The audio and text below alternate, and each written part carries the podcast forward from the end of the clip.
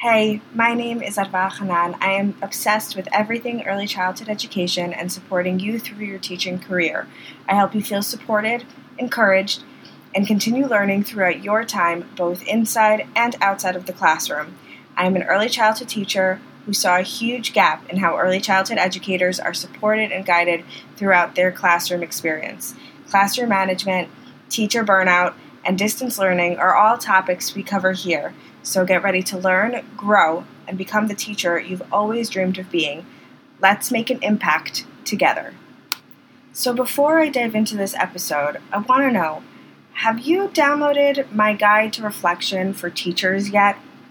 If you're a teacher who desires to be more reflective in your teaching practice, or you just want to start to make reflection more of a habit, I have just the thing for you.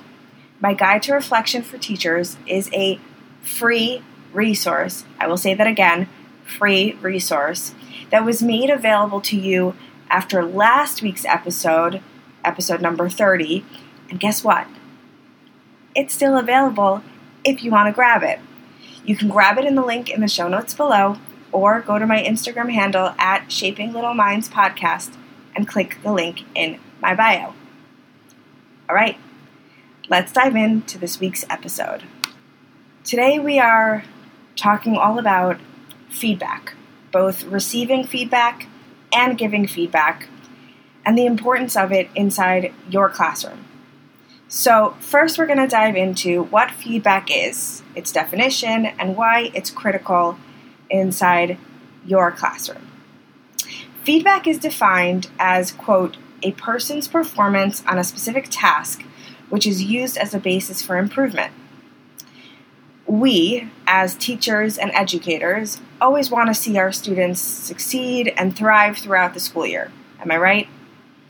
When our students struggle, we want to do everything possible to help them and provide the support that they need.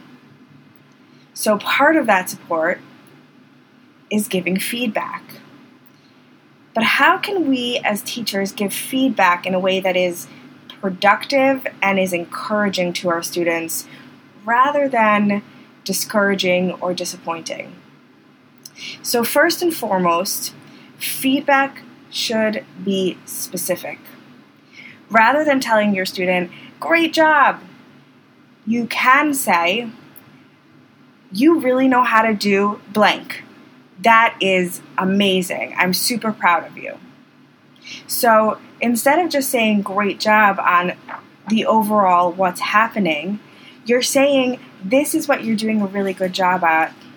I'm proud of you, right? And you're showing the student that they're doing amazing and that they are progressing in whatever subject area you're teaching in that moment. Number two, focus on what a child can do rather than what a child can't do. If you've been in early childhood for a while, then you know that telling a child no is just going to exacerbate that behavior. So instead of saying no, you would give them the opportunity to do something else or show them something else that they can be doing rather than telling them no, no, no, no, no all the time. Same thing goes for when we are giving feedback. Tell the child what they've been doing really, really well at. Don't discourage them by telling them that they're not doing such a great job, right? There are things that we can work on, but at the end of the day, you want the child to feel proud.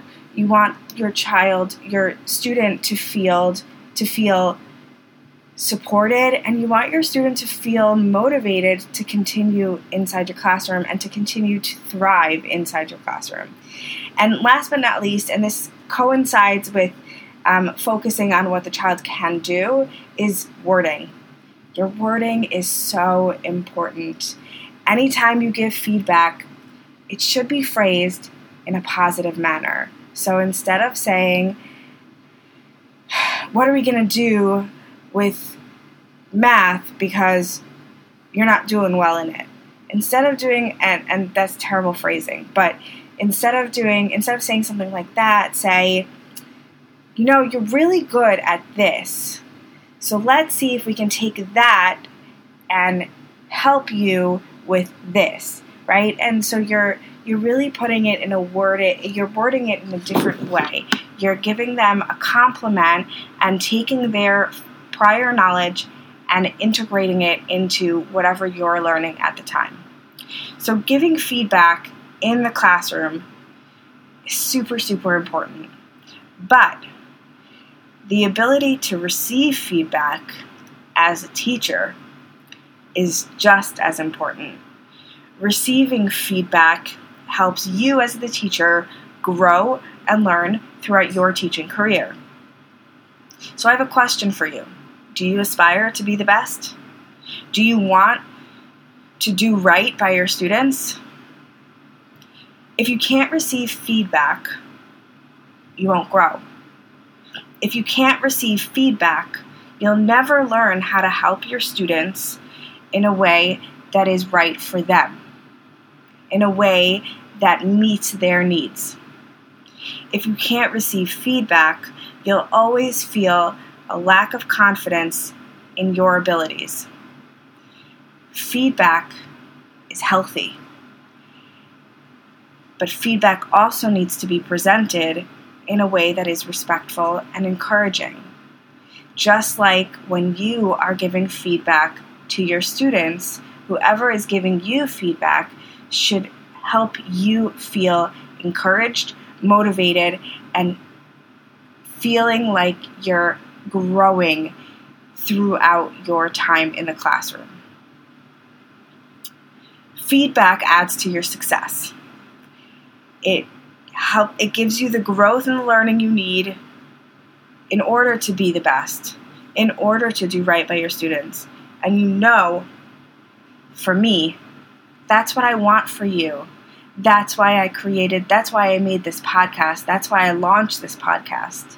I want you to succeed. So I hope you learned a little bit about the benefit of feedback and how you can give your students feedback and help to inspire and encourage and motivate your students to thrive and to succeed and to want to do the work. So, if you enjoyed this episode, I would love for you to leave a review and subscribe to this podcast. It would mean the absolute world to me, and I love connecting with each one of you. So definitely do that, or you can come follow me on my Instagram at Shaping Little Minds Podcast. Keep learning, growing, and becoming your best teacher self. I am so proud of you. See you next time, teachers.